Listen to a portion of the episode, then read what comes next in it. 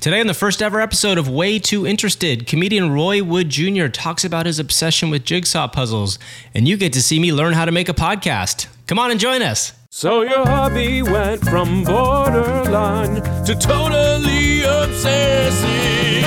Gavin's gonna find out how you got way too interested. Way too interested. Hey everybody, that was the Gregory Brothers who uh, were awesome enough to do my theme song for this show. Uh, my name is Gavin Purcell, and I'm brand new at this, so please forgive me. This is my first episode of my new podcast. The podcast is called Way Too Interested. Um, I talk to interesting people and ask them about a subject matter that they're kind of currently obsessed with outside of their everyday lives. Then the two of us talk to an expert in that subject matter, do a deep dive, and learn a whole lot more. It's a show about curiosity, discovery, creativity, and most importantly, pursuing those little things that get stuck inside your brain and end up being way more fascinating than you ever expected. As I said, my name is Gavin Purcell. I have a background in TV, a bunch of other stuff, um, and I'm interested in way, way too many things. So this was my chance to be able to kind of like explore a bunch of interesting topics, talk to people that I find fascinating, and actually learn a lot more about the world. Each week at the top of each show, I'm going to talk to my guests first a little bit about their creativity process, how they discover new things, just try to figure out a little bit more about what makes them tick and how they find new and interesting information. I'm a big believer in this idea that uh, pursuing and following our interests, kind of no matter what they are, makes us better and more creative people. And I hope that listening to this podcast inspires you to do the same thing as well. Today's guest is a very, very funny person. His name is Roy Wood Jr. If you're not familiar with him, he is a regular contributor to The Daily Show, has been doing stand up for a really long time. I find him fascinating. He's one of the best Twitter users out there. Uh, and his subject matter that he chose was jigsaw puzzles, which you'll learn about in my interview with him, has kind of become a, a pretty deep obsession with him, something he's paid attention to for a long time and something he really cares about in the second half of the interview, we're going to talk to a guy named Steve Richardson, who has a fascinating story. He runs a company called Stave Puzzles, and they make kind of high end, weird jigsaw puzzles that are really designed to like mess with people's brains. Uh, so I hope you stick around for that. Um, but first, before we get started, here are three interesting things about Roy.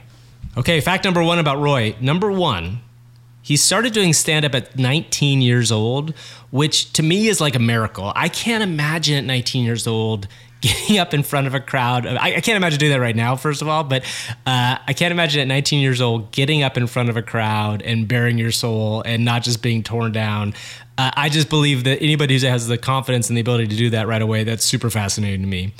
Uh, number two, Roy's Twitter feed, which is at Roy Wood Jr., is really great, and I really suggest you go check it out. Um, but what I love about it too is it's not just jokes. He does jokes, and he has a lot of them, but also he kind of spans a lot of interests. One of my favorite things is he cares a lot about video games, as I do as well, and does a great job of making jokes about the video games that uh, allow it to kind of hit the mainstream stuff, but also kind of itch that nerdy side of me as well. And I think you'll enjoy it. And then finally, number three, uh, fact number three, he's extraordinarily prolific. This guy works his ass off. Um, not only does he have his gig on The Daily Show and do, uh, regular stand up specials, which you should definitely go watch his last stand up special, it's amazing.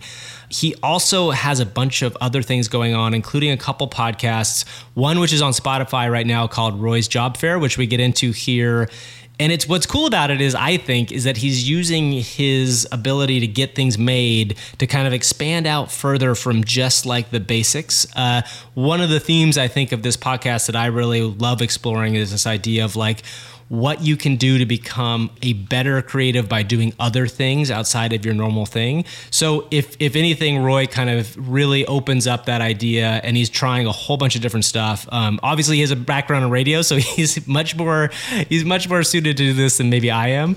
But he is fantastic, and and I hope you enjoy this conversation. Here's Roy Wood Jr. welcome to Roy Wood Jr., super, super funny guy. If you don't know him, he's uh, on The Daily Show, has been there for a few years now, uh, has a very, very funny Twitter handle at Roy Wood Jr., and also just started a new podcast, which is called Roy's Job Fair, right? Yes. Roy, thanks so much for being here. Thank you. A pleasure and an honor. I like to switch it up now. Oh, that's very nice. Before we jump into the subject matter, I want to just really quickly talk to you about your podcast and kind of let me know what was the what was your uh, kind of uh, mo behind it. Why'd you want to do that podcast? It's literally it's a job fair. And so when you think of a job fair, what do you have at a job fair? You have opportunities to get jobs, you have career tips, you have ways to be better at your job. And so we took that and made it funny. And then we sprinkle in ways to steal from your job, terrible things that may have happened at your job, stories about people who've had sex on the job.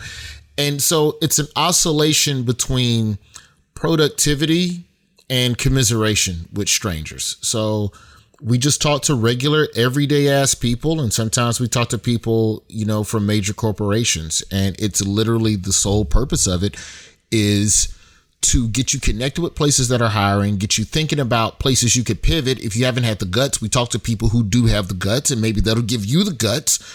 And then also, there's a story about a dude that delivers mail for the Postal Service who told us about a time he delivered certified letters to crack houses in Southern California. Oh my God. Didn't even know crack houses had an active address, but yeah. yeah. Uh, well, thanks again for being here. So, um, my podcast is called Way Too Interested, which uh, is about people's kind of side obsessions. So, I'm having everybody do this, so I apologize ahead of time. But will you tell me your name, state your name, and then tell me what you're way too interested in? My name is Roy Wood Jr., and I am way too interested in puzzles.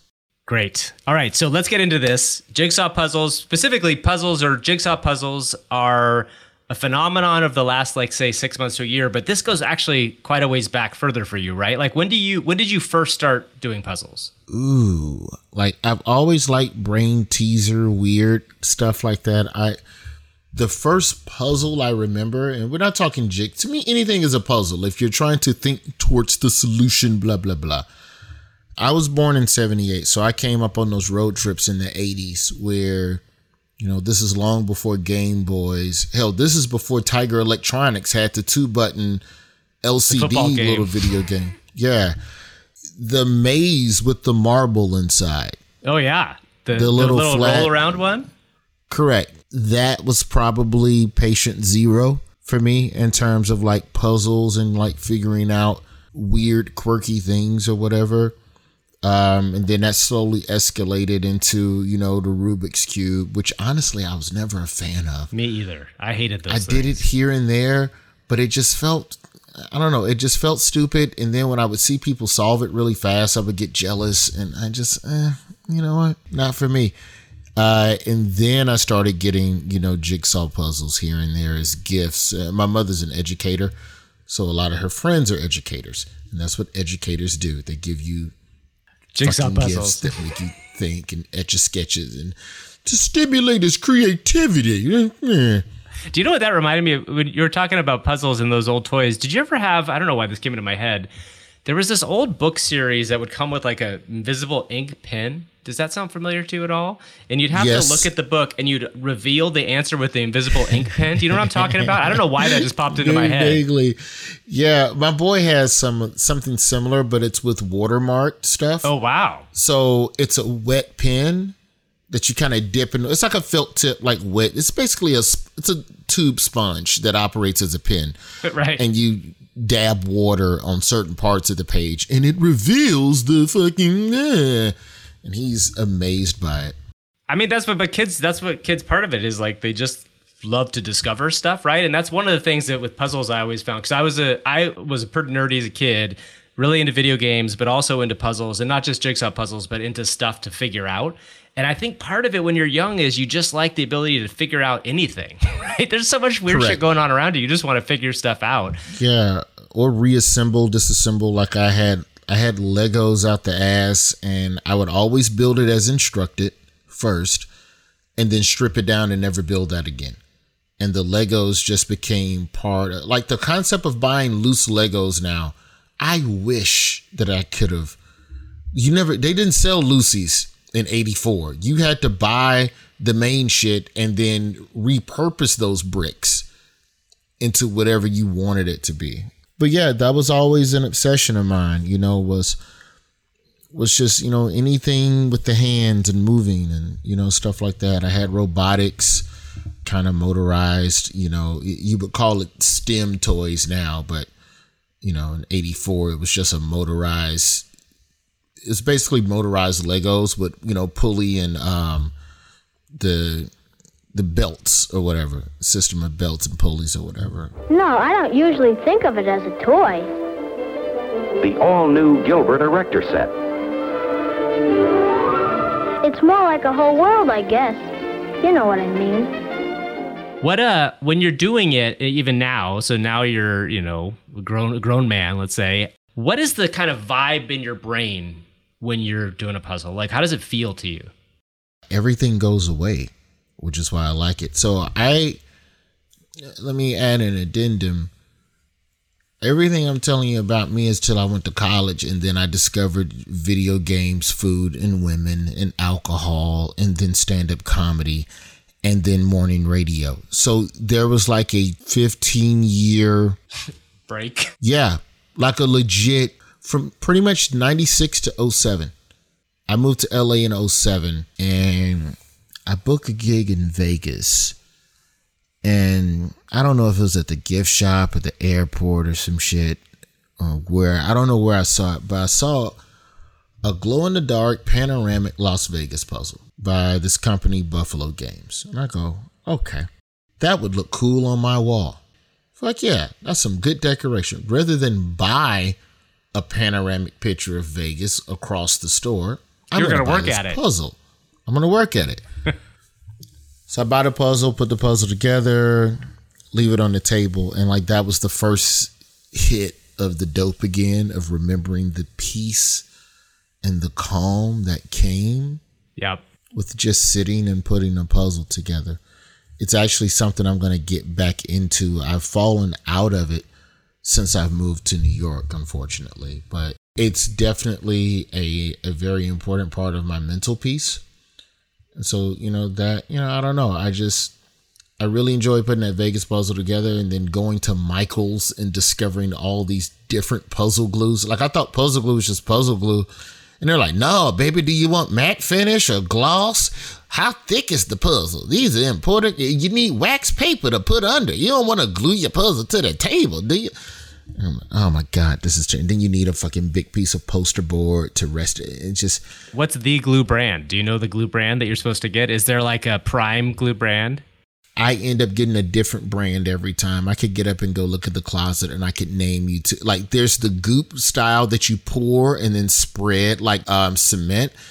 And then there's like the the puzzle glue sticks, which I Oh, guess are like- more precise. Yeah, it's like a glue stick, a tube of liquid shit, and you're just smearing it. But I kind of like the the white that dries clear like Elmer's. Oh, yeah, you just sure. kind of do you pour it in a zigzag and then just spread evenly like spackle. So yeah, I'll do the puzzle. I frame it. I put it on the wall. And do you still have all the puzzles you've made? I have every last one of them. What I don't have is enough wall space in New York City to win the discussions with my partner on where all these What puzzles should go because she is not a fan. She is not. Yeah, I can imagine. I, I can imagine what I, and I shouldn't. And it's like. not my place to fucking make her like it. It's all right. Just give me one wall to put some shit I like. I also have a picture of a Voltron lion. She ain't with that shit, so I took that to work.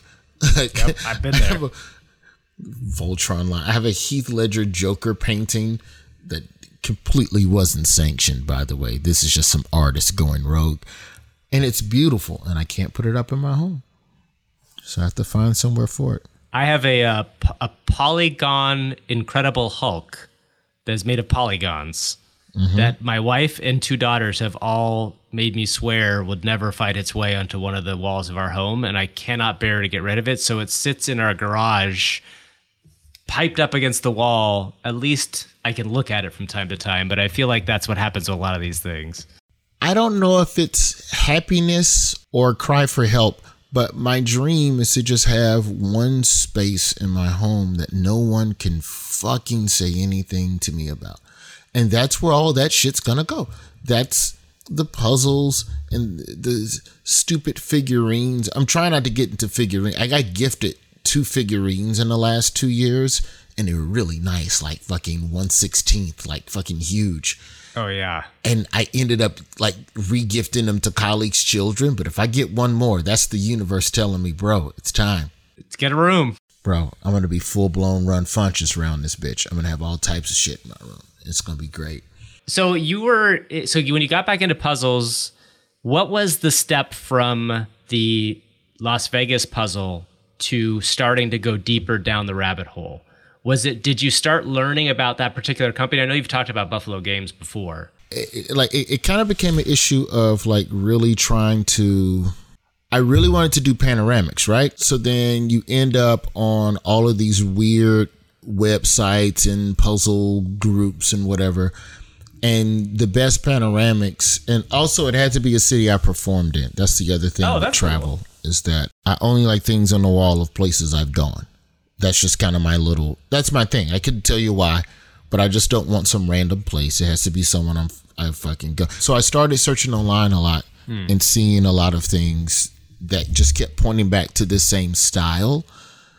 Also, 750 pieces was the perfect amount. Oh yeah, what how long does that take you? Ooh. I could probably knock it out in a week in the course of two hour sittings. Yeah. Yeah, that sounds about right. Yeah, give or take. Um, Yeah. I the trend in LA tended to be when I was working on new material was when I was more prone to just focusing on one thing. Basically, I'm clearing everything out of my mind. Everything in the world has to leave my mind and then I can think solely about these jokes or just listen to this bit or if I'm working on a show and I need to learn my lines, I would read my lines into like some voice recorder or you know and then listen back to that scene over and over again while doing a puzzle or something.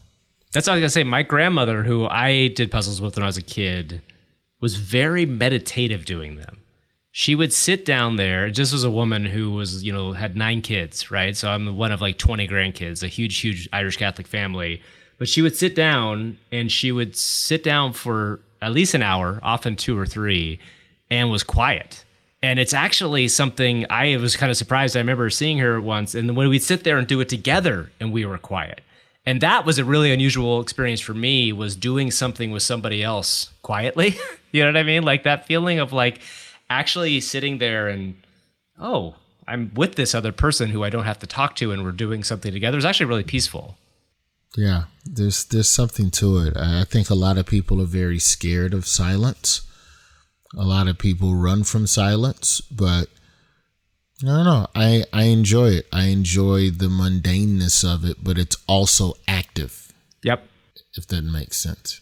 What did your um what did your wife think about your hobby when you first met her or prior to becoming your wife? Well, when she when she moved in, it was very much how many of the, it, like it's a negotiation, you know. Yeah. You know, someone moves in. Let's say there's eight things on the wall that she doesn't like. It's gonna be a conversation a month at a time, one picture at a time, And then they'll all be gone. they're all gone. Until they're all gone. But then there's also the, the the the trade of well, it's her space too, so she needs to feel whatever the fuck she wants to feel when she looks at the wall. So, all right, I'll give you Voltron in exchange for that fucking Earth picture that you want to. All right, fine, fine, okay. You can take down the Vegas puzzle and the Chicago puzzle and the San Francisco. Like the two that I was able to defend the longest was New York and San Francisco. Her family's from the Bay, Right. and New York is where we are. Yeah. So those two, you know, but no, not even in the kids' room. How big are they? Like what's the dimensions when they're all put together? three about three feet long, a foot wide. I mean, three feet wide, about a foot tall. Okay, so that's not that big then. Not crazy big. Yeah, a bunch of long rectangles. But keep in mind, I framed them too, so I've added like an inch of matting around them and shit. Like it's it's a lot. It's a work of art. I have I have a cool one too. I have a um, I came up on the map of the of the underground in London oh, cool. of their subway system, and so I grabbed that one and framed that one up. I think I want to do the same thing for New York City. I kind of like the subway system yeah. in terms of just the infrastructure of it is impressive. Have you seen? So when I was looking up stuff for this podcast, um, there's a lot of puzzles out there that are like created to be insane. Uh, and actually, Steve, who we're going to talk to a little bit, his company makes a bunch of these. But I saw one that was all white. It was a thousand pieces, and it was all white. And I was trying to get to the heart of like, why would somebody? It almost feels like you're torturing yourself to do this. Have you seen any of these things? They're like some really crazy looking ones. I've seen them and I have no interest. the best I can do is level four Sudoku. Oh, what? I didn't even know Sudoku has levels. Is it? Is there levels to it? Yeah, there's some book. I, it's the same guy who does them in the New York Times. Okay. I'm gonna say Will Shortz, but I'm probably wrong. But, Right. You know, I can Google that the guy, next right? time you're talking. Yeah, but Yeah. uh, he does other weird brain fart shit as well. Yeah, Sudoku's definitely has levels, and that's maddening. Oh yeah. And that has a salute. Like Sudoku, I enjoy because it teaches you patience, patience and deductive reasoning, and like really focusing on this, this, and this, and th- it's memory work. You Right. know, I don't know, man. I I don't know why anybody would want an all white or an all blue puzzle like that. Just seems asinine. And even if you know the patterns of the pieces, it's just not. Oh, Well, yeah. Well, I, you know, it's interesting. So let's. I want to get to get into because we're gonna bring Steve on here in a second. So, you know, what is it? What is something you want to know from somebody who's an expert puzzle maker? Like Steve's been making puzzles for about thirty years, um, and he makes crazy ones, but he's been doing it. And they hand cut pieces. They do a lot of stuff. What are some things you want to know from him? I would love to know how they hire the people that do this. Like that's really like out the gate. Like how do you even know who has the puzzle gift? Do you have the gift in your heart? Are you born with it? Because this isn't a job you can just interview for. Puzzle cutter. Like, what did you do before that? Well, I was at Home Depot. I worked a sawhorse over there. You know, I done some some wood shop and wood chipping and Yeah, I like to like, draw like no. weird shapes on the ground all the time. Yeah, it's like, and then it's also an art form. There's a perfectionist, there's a level of perfectionism that has to go into this as well. You can't just willy nilly just be wild cutting pieces. these guys so so this company first of all they're somebody called the smithsonian magazine called them the rolls royce of puzzle makers and they do hand carve pieces i think so i i watched a video of these women that work there and we'll have to talk to steve about this but i think they take the puzzle and they've got it there.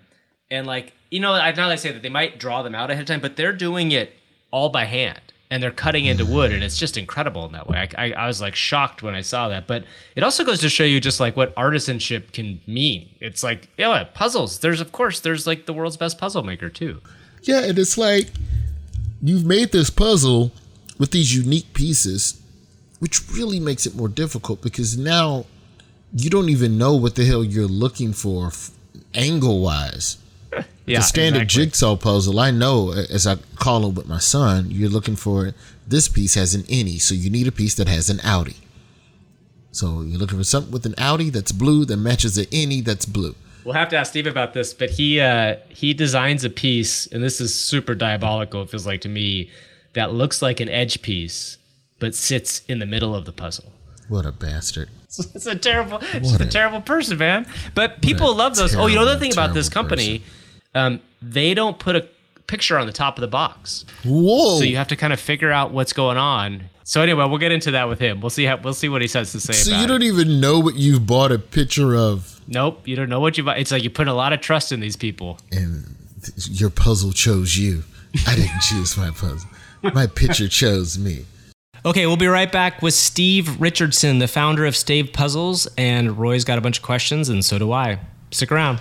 Way too interested. All right, we'll be right back with the second half of the interview. But before we do, um, this is where you would normally hear an ad in the show, and I don't have ads now. I'm not sure if I'm going to have them, but we'll see. Probably not. For, obviously not for these first ten because I'm uh, making these before I've released them. Uh, in the future, we might, but for right now, I'm using this space to kind of shout out some books that I love that I believe kind of lean into this conversation that we're having about curiosity and about discovering new things. I want to shout out a book on this first episode that I really loved. It's kind of a small book. I don't know how many people know about it, but the book's name is Curious The Desire to Know and Why Your Future Depends on It by a guy named Ian Leslie. This book just gets to the heart of the idea that, that I really believe and why I'm making this show is that more people need to kind of lean into their curiosities no matter what they are. Um, it does a great job of kind of opening up the idea of curiosity as a general topic, and I highly recommend it. Again, the title is Curious The Desire to Know and Why Your Future Depends on It by Ian Leslie.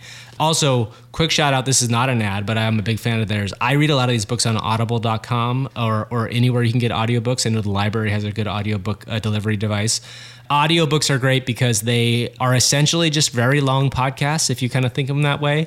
I have found myself listening to them all the time, and it's a much better use of your time than filling it with a few other things. So, get this either on audio or uh, in book form, and let's get back to the show. Joining us now is Steve Richardson of Stave Puzzles, and he has an amazing story and makes incredible puzzles. So, you should definitely check him out. All right, welcome back, everybody. Um, we are now joined by Steve Richardson, who is the founder of Stave Puzzles and refers to himself as the tormentor in chief of Stave Puzzles and is a I want to say lifelong puzzle maker and puzzle um, aficionado, but is pretty for, for quite a while, right? Steve, you started Stave Puzzles in the 60s, is that right, or the 70s? 1974. 1974. But before that, when I was nine years old in the in the 40s, my grandfather in Providence, Rhode Island, seeing that I loved doing my grandmother's wooden jigsaw puzzles, we'd come over there. My brother and I would run to the table and you know start working on it on the wooden puzzle. He gave me a little saw, a little Dremel saw back there, and day one of using that little saw. I ran the blade right up the middle of my f- index finger.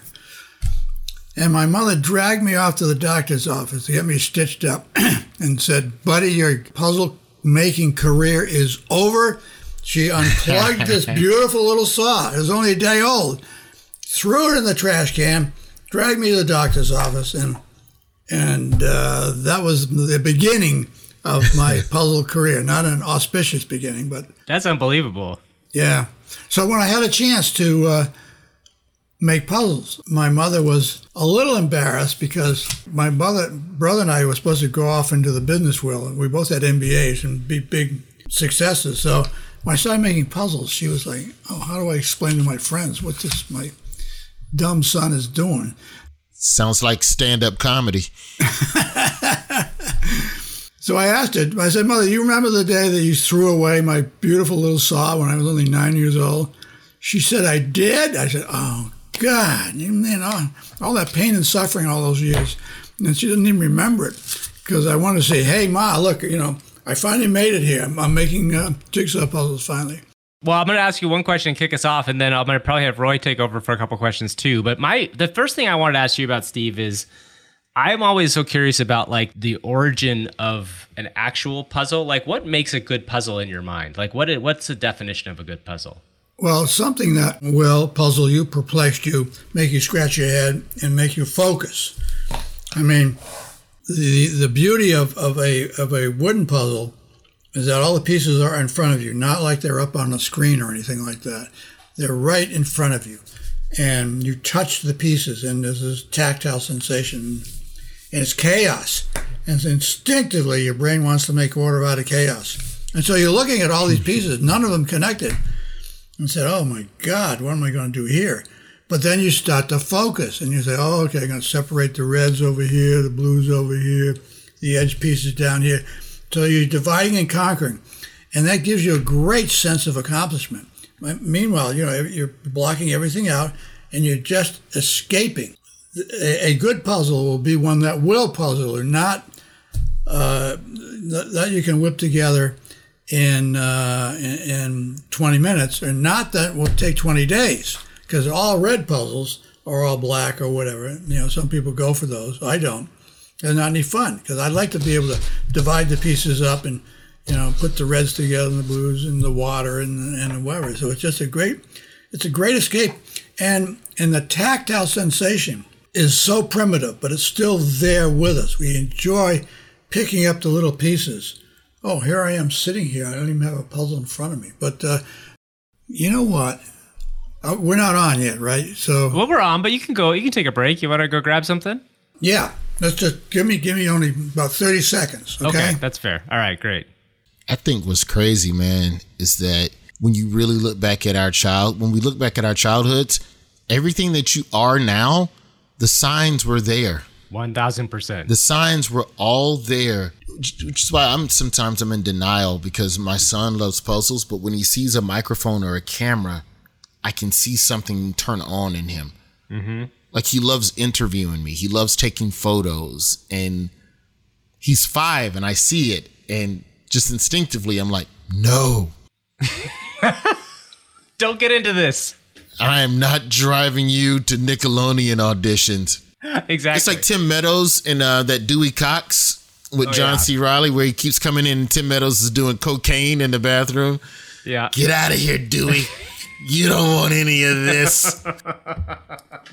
Okay, here we go, guys. No, here we go. So, if you got a puzzle like this, I'm gonna, you can see the finished puzzle. A castle puzzle has negative space, a regular edge. Now that that drives people crazy because they don't know quite how to start a puzzle. Well, because it's supposed to have squares and rectangles, sir, respectively. Exactly. Yeah. Sorry for raising my voice. Sounds like you've had some experience with some difficult puzzles.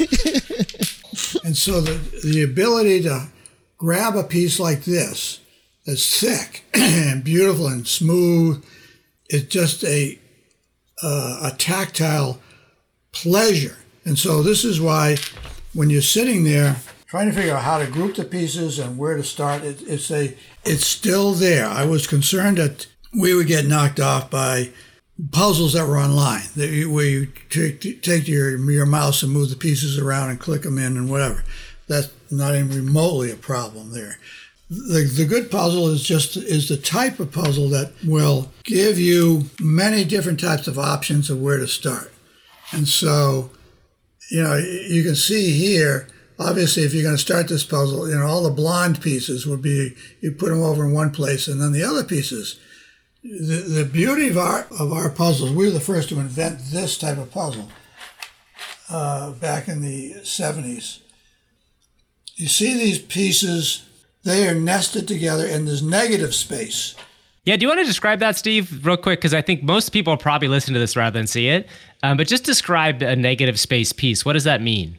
meaning little bits of, of wood have been removed and thrown away from the puzzle. So there's a hole in the puzzle, but there's an artistic hole, meaning it's meant to be there. These puzzle, these pieces nest together, but they, they lock together tightly when you get them in the right position. They don't flop around inside the cavity there. So when I started the business in Dave in 1974, we had both been laid off from a computer business and we didn't know what to do with ourselves and our wives didn't want to move and so there we were and we started to make cardboard puzzles for people there's people in connecticut that stamped them out and so we sold cardboard puzzles to different people and different uh, companies like killington ski area hey you need a puzzle a trail map there so we would do that then a wealthy bostonian called up and said i want a wooden puzzle i said well we make cardboard he said, I've been buying wooden puzzles for four, almost 40 years from these two characters in New York City. They're out of business. One died, one retired. And uh, uh, I said, How much are you paying? $300 a puzzle. This is 1974. We were getting $3 wholesale for our cardboard puzzles. Okay? I'm a math major. I can handle that. I can look at a wooden puzzle that's a hundred times more than what we're getting for cardboard. I rocketed down to Boston, where this guy happened to be. We're in Vermont to look at a, a three hundred dollar wooden puzzle. He let me borrow it. It was beautiful. It was kind of like this. I, I said, "Oh, I practically flunked woodworking in uh, junior high. I did. I mean, I mean, my my bird bo- bird houses were a little askew, and uh, tables were." Blah, blah, blah.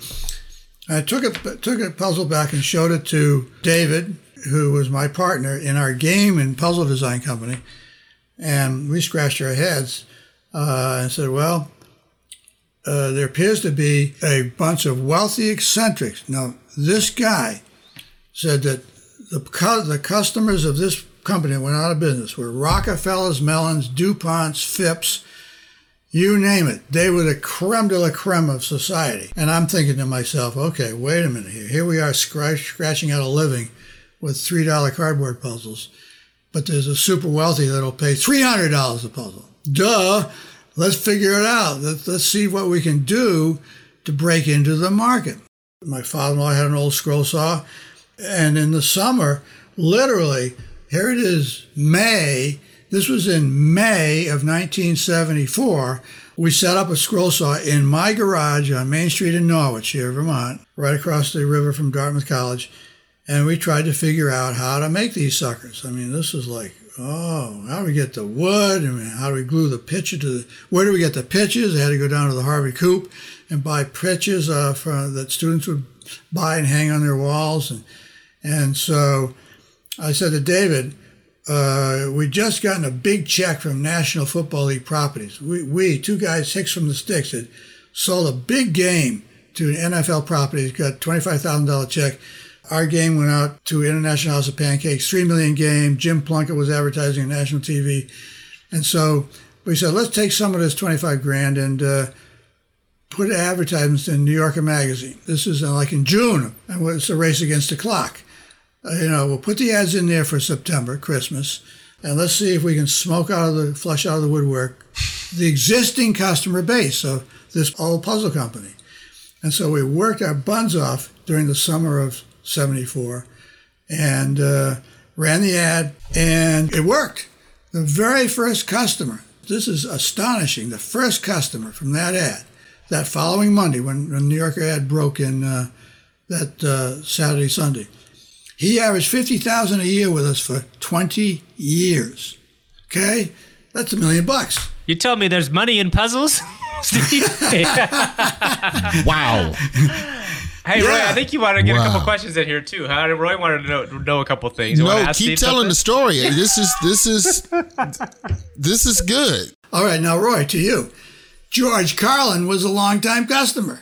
I'll say so. George Carlin comes to town here, playing over in the Dartmouth Arena, and I we go over backstage, and I said, "Mr. Carlin," because he loves us. Because I said, "Why do you like our puzzles?" And uh, he said, "Oh man, I come in off the road, and I just got to decompress. I just I just got to block everything out and relax." And your puzzles are so intricate and beautiful and fun to touch and feel. It's just a total escape for me. So I just I just hide in the corner there on the cardboard table and work on one of your puzzles, and it's just wonderfully relaxing. So I thought that was pretty cool. Yeah, that we were talking about that earlier. That that's it's the one time that I know for sure I can make my mind sit still.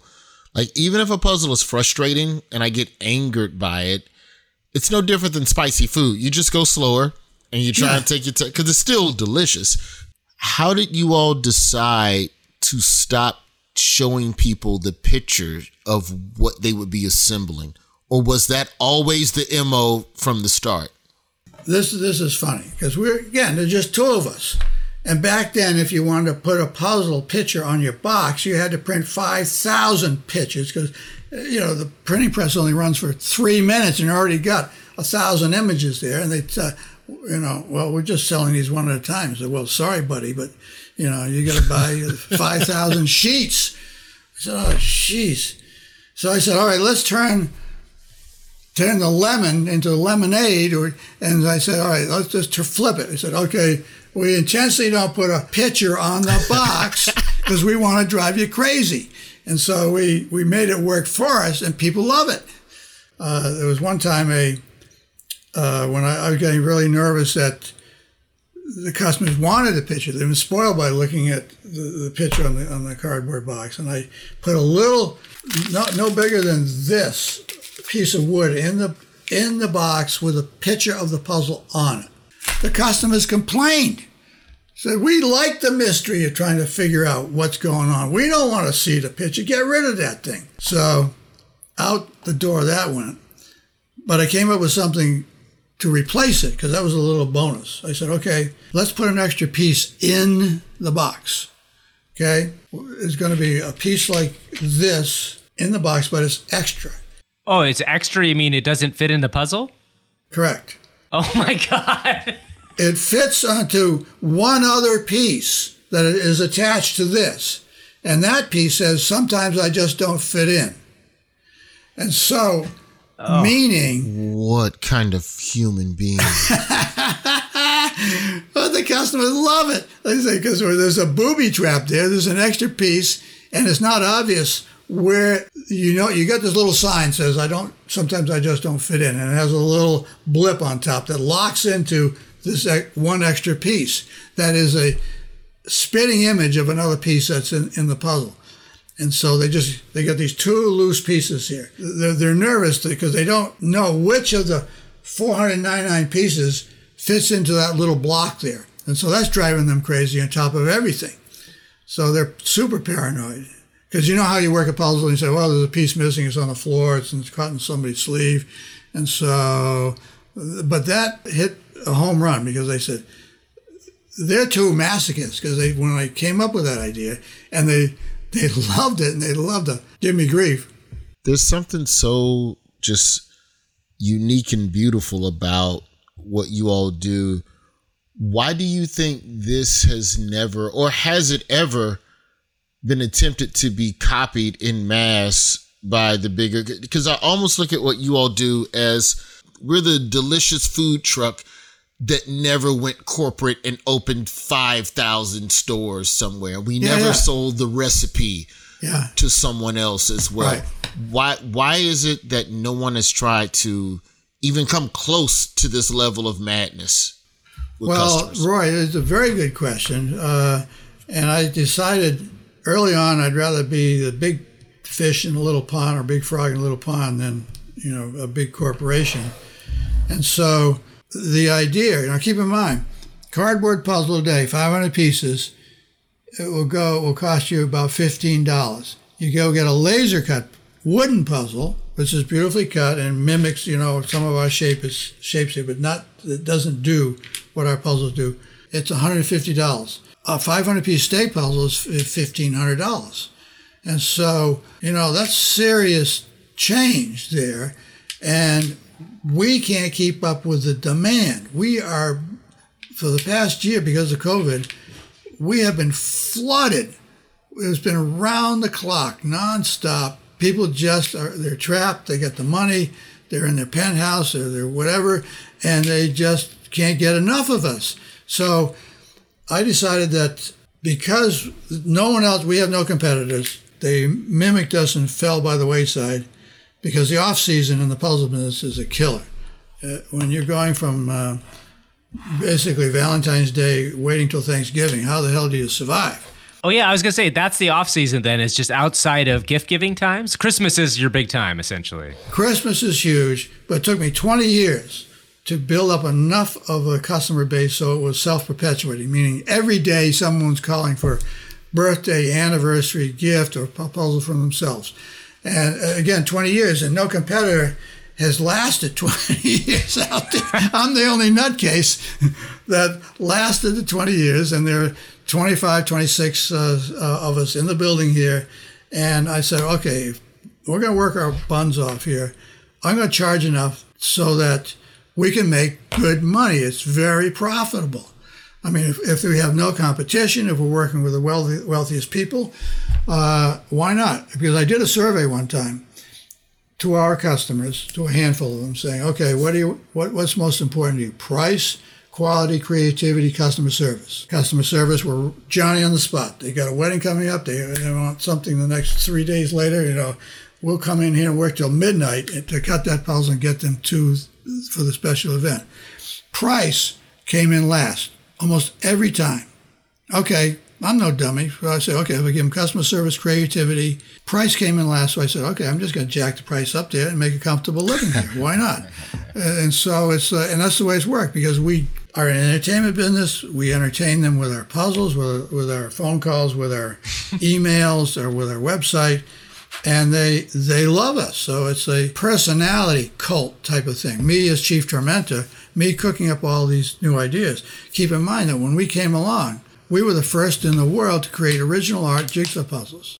Up until we came along, you had to go down to the Harvard Coop or you had to go find an image someplace that came off the press and glue it down to the wood and do some nice stuff with it. And I said at a Christmas party, uh, uh, the husband of one of my wife's coworkers was an artist, Jim. And I said, Jim, why don't come over to the puzzle shop and let's cook up a project here, creating original art jigsaw puzzles. And so I showed you the irregular edge here, the castle top, and I said, here's what I want irregular edge, irregular sides. I want cavities in the middle where we do some dastardly things. I'm in trouble. All right. so we sat down. Can you imagine having the freedom, creative freedom, sit down with an artist and say, all right, I want to stick it to the customer here, here, here, here, here, and here. uh, what they hate about us because we're the only ones that can do it because you can't even do that with a laser. We color line cut between the red and the blue. Yeah, what does that mean? Can you tell me what that means, Steve? Like, what is a color line cut? For instance, uh, you got a blue water, you got a little pond, you got green forest around the little pond, blue pond. If you cut around that blue pond exactly and separate the blue from the green brown of the trees and stuff like that, an occasional interlock and then hold it in place. What kind of human being? They, they right. They will put together the brown pieces and say, okay, there's more brown over here, but in fact it's a blue pond, uh, and just to be able to separate it in that fashion, it just you know, puts them back on their heels. Say, oh, what's he doing now? So they get paranoid with us. Yeah, you don't even know where the two parts of the picture connect. Yeah, and because so you've super separated them. Ah, yeah, yeah. And now we, we say, okay, what if we put pieces in the center of the puzzle that look like a corner piece or looks like an edge piece? This is insane to me. I've seen of you talking about this before. Describe that. So you just you actually created a piece of the puzzle that sits in the middle, but it looks like an edge. Is that right? Yeah, it's, it's got, got a right angle there. It's got interlocks. It looks like it could could be uh, a corner piece.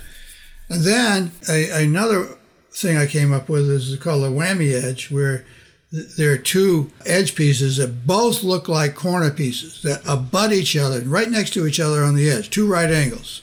Okay but you take a third piece that grips these two pieces, two corner pieces, and holds it all together. So it all holds together and works. But when you're working with it, you're looking at, you know, does this corner piece go on the edge? What's he doing to us now? Does this corner piece go in the center here? And we will cut uh, negative space into what we call sculpt images, like you took an acid pen and drew an image a, a, a, customer who used to work for the Boston Pops. Well, I did I did a, years ago a special image of Arthur Fiedler directing the Pops, and I sculpted the image of Arthur, Arthur Fiedler up in the sky or up in the upper part of the puzzle. And he loved that, and we do that we do that regularly. So it's like we do things that uh, nobody you can't do with a laser. You can you can program it in there on a laser cut puzzle but because each puzzle that we cut is a little bit different, because it's not stamped out, they're not mass produced, they're cut one piece at a time, it gives us the ability to do things that nobody else can do. So think about that. You can't do that with cardboard puzzles, you can't do that with laser cut. Oh, and we can do it here, and we're the only ones in the world that do it. Well, our customers have so much money, you know, they're saying, okay, I'm not going to pay Steve. Uh, this much money. And, and by the way, sadly, Bill and Melinda Gates have been customers for 35 years. Oh, no. Yeah. The billionaire philanthropists Bill and Melinda Gates have announced they are to divorce. The couple, who run the world's biggest charitable foundation together, have been married for 27 years. Who, who's the customer is my question. Is it Bill yeah. or Melinda? Well, Paula, who's, who's our CEO here. He said, "Well, maybe we'll get two customers out of it." Yeah. I don't know. I was going to ask, so, which one do you get in the divorce? That's right. so, uh, here's a story. Again, they've given me permission. This was uh, 30 years ago, and I got a call from uh, somebody said, "I'm uh, uh, Bill Gates' uh, private secretary," and and this was in April. Okay Mr. and Mrs. Gates are coming to a resort near you in Vermont in October, and they'd like a tour of the shop Sunday morning, 11 o'clock, October 10th. Are you free? I can't even. My calendar is totally blank. I mean, way out there. but okay, if they're going to come here and they're going to uh, want a tour, I'm saying, oh, geez, it's Sunday morning. Nobody's going to be here. But fortunately, it was close enough to the holiday season that we were starting to crank up, and everybody, the shop was packed because everybody wanted to get a glimpse of uh, uh, Bill and Melinda coming in. And, and, Bill sat right here, and I was explaining, you know, showing him what we were doing and stuff like that. I mean, they've loved us for years. And they give puzzles to all their friends out there, and, and you can imagine the friends say, "Oh, what's this? Oh, check it out on the website." They faint, they recover at the prices, and they buy puzzles too for their friends with the yachts. I can't tell you how many yacht puzzles we've done. If you've been a house guest, so to speak, on a beautiful yacht, 150 foot yacht or uh, whatever, what do you do? You give the you give the person a puzzle, and then that person says, "What the hell's this?" Oh, this is kind of fun. Oh, I got to check it out. Oh, look at those prices. Oh my God. but the wife says, honey, come on. I want one of those puzzles. Bill and Melinda have it, so uh, come on. And and we've been out there to their home to do special projects for Melinda. So it's like it's it's been a fun trip. That's awesome. Your staff, how do you hire a puzzle? Because your brain is very unique. My wife says. how do you see if someone has that same level of proclivity, that same intellectual curiosity? Excellent question, Roy, because we're still, we don't know. It's still a crapshoot. we asked them during the interview, do you, do you sew? Do you knit? Do you work with your hands? Do you like to do crafts? We try to size them up because we, we tell them this is hand cut, one piece at a time, and you got to like the crafting business. But we never know. And we have a 30 day trial and a 30, 60 day. And I would say one out of four doesn't make it because they just wow it just is too much for them. It doesn't come naturally because after a while, when you're cutting a puzzle, you can't focus on. We don't use a template for the pieces. It's it's freehand, so to speak, except for some of the special pieces. So you've got to do it intuitively, uh, and it's got to come naturally. You don't have to forebrain it. If you had to forebrain it the whole friggin' time during the day, you come away with a migraine at the end. After after about a month, we'll know whether the person is picking up that ability to just to go with the flow and learn how to spin the wood around the blade and give us a decent looking puzzle piece. So I would say three out of four do okay. They make it to the next level. Is there are there degrees of difficulty to your puzzles, or is it all 500 piece? This is the standard puzzle. Like, how maddening could I drive my five year old with one of your puzzles, or should I not do that to him? we did attach uh, levels of difficulty to the trick puzzles. Now, let me show you. This is my invention. I came with, up with this in 1980. You want to just describe that for us too, Steve, so people who are listening might be able to see? Looks like a snake. Yeah, it's, yeah. A, it's a caterpillar. So here the mouth is over here, and here's our clown, our logo, and then you get the tail over here. You have to rearrange these pieces so they form a butterfly, which is on the upper part of the screen here. And so th- wow. this puzzle here will form into the butterfly up here. That means that there are pieces here where one piece fits identically into two places. Now, that was my big breakthrough because we've got written up in the Boston Globe one time. Say, oh, the world's most difficult puzzles. That was me saying that. I was trying to hype the puzzles, and the uh, customer orders a $300 puzzle back then, and he calls me up two days later after getting it. Steve, you advertised the Globe and the article, you make it was my big proposal. I knocked this $300 puzzle off in two days. What's the story here? And so he had his tongue in the cheek. He wasn't going, I offered his money back, but he said, no, no, no. I just want to tell you that, you know, two days, that's all. You know, I expected I was going to work on this in 20 days. And that really ticked me off. I said, all right, how the heck can I drive someone totally around the bend where they have to work on it 20 days and uh, they'd feel they got their money's worth? So that's where I came up with this. But it took me about a year to uh, figure out how to cut a puzzle so that they identically two one piece fit identically into two places, and then to form a, a butterfly up here. Uh, these have been a huge success, particularly for, for instance, a woman who's got a smarty pants husband, and uh, she wants to stick it to him. 'Cause she wants him to get lost for a couple days. So she'll order it. And we have five levels of difficulty. These are all my designs, close to 100 of these designs over the last 40 years. And so I'm the only one in the world that does it. I've trained people, but they get brain cramps and they just give up. after a while. so Yeah, you think? Yeah. hey, uh, Steve, I have a question for you.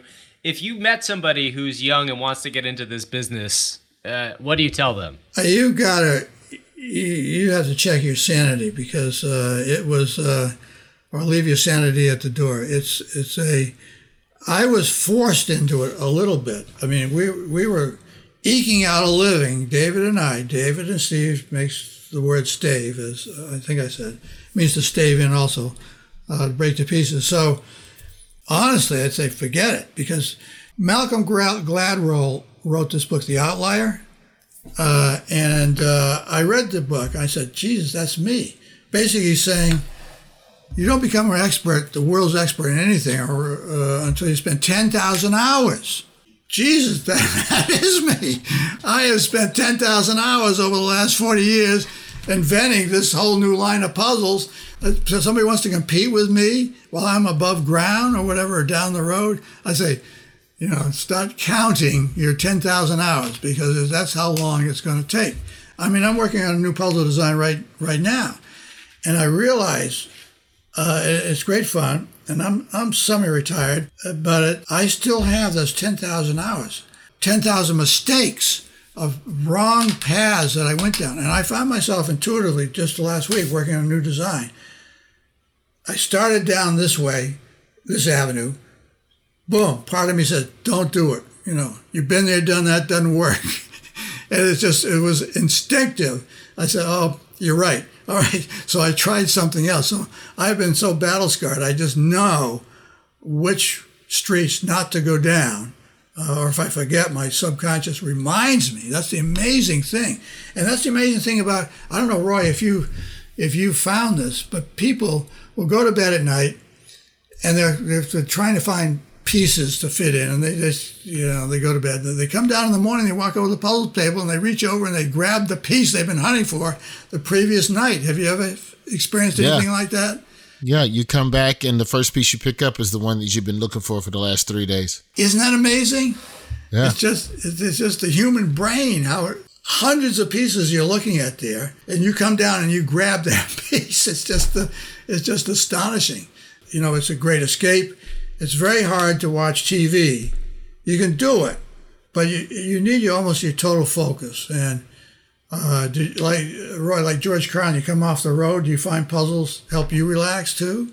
Yeah, that's literally what we talked about earlier. Like that was my thing when I got out to Los Angeles. Like that was the happy place, and it just created stillness. And it's like it's the easiest way to clear my brain to start writing material. Or if I need to get to a creative space, I have to get all the negative stuff and other stuff in the world out of my head first. Yeah, because you're a very creative guy. You've got quite a, a, a resume there. I'm impressed. And and if a cheap puzzle could clear my brain, there's no telling what your puzzle's gonna do. I've been doing these cheap pharmacy grocery store puzzles now. I gotta get my life together. Oh, but Roy, you're coming along. You're a big success now. Oh, there you go. Crank it up a notch. All right, I'll order one. Yes, you sold me on it. I think I'll do a custom. Uh, Roy, anything else you want to know before we go? No, I'm good, man. Thank you. This is great. Now I have a new obsession, and I will send you hate mail when I can't solve your puzzle.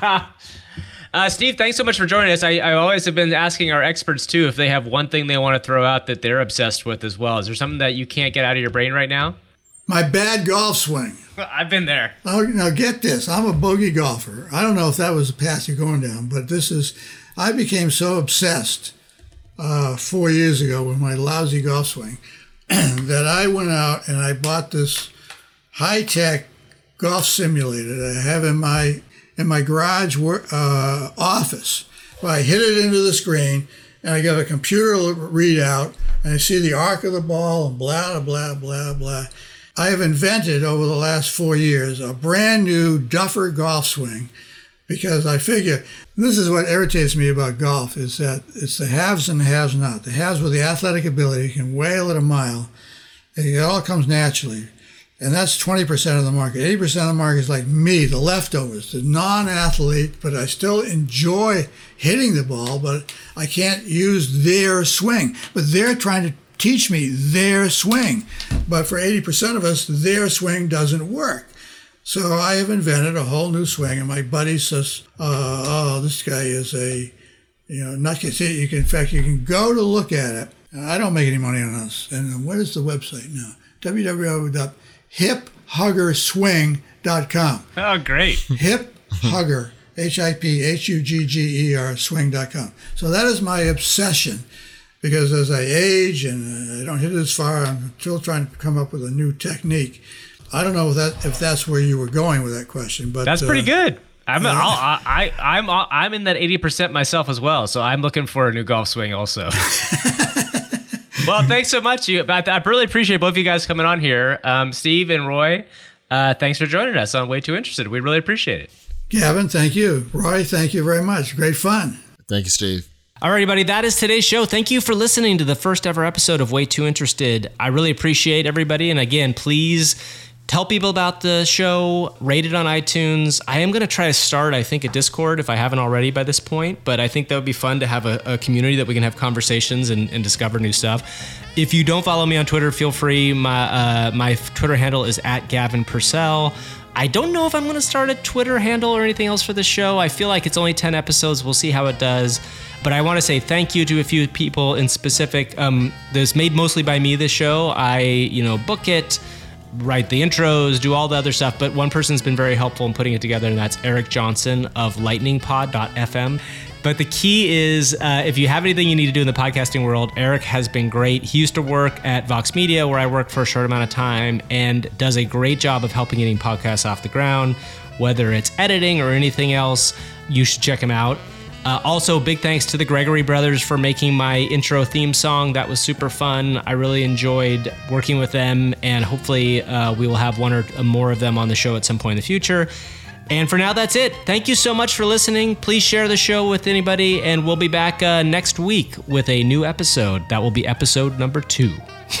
okay, everybody. Thanks for uh, indulging and listening to this. I appreciate it. Uh, talk to you soon.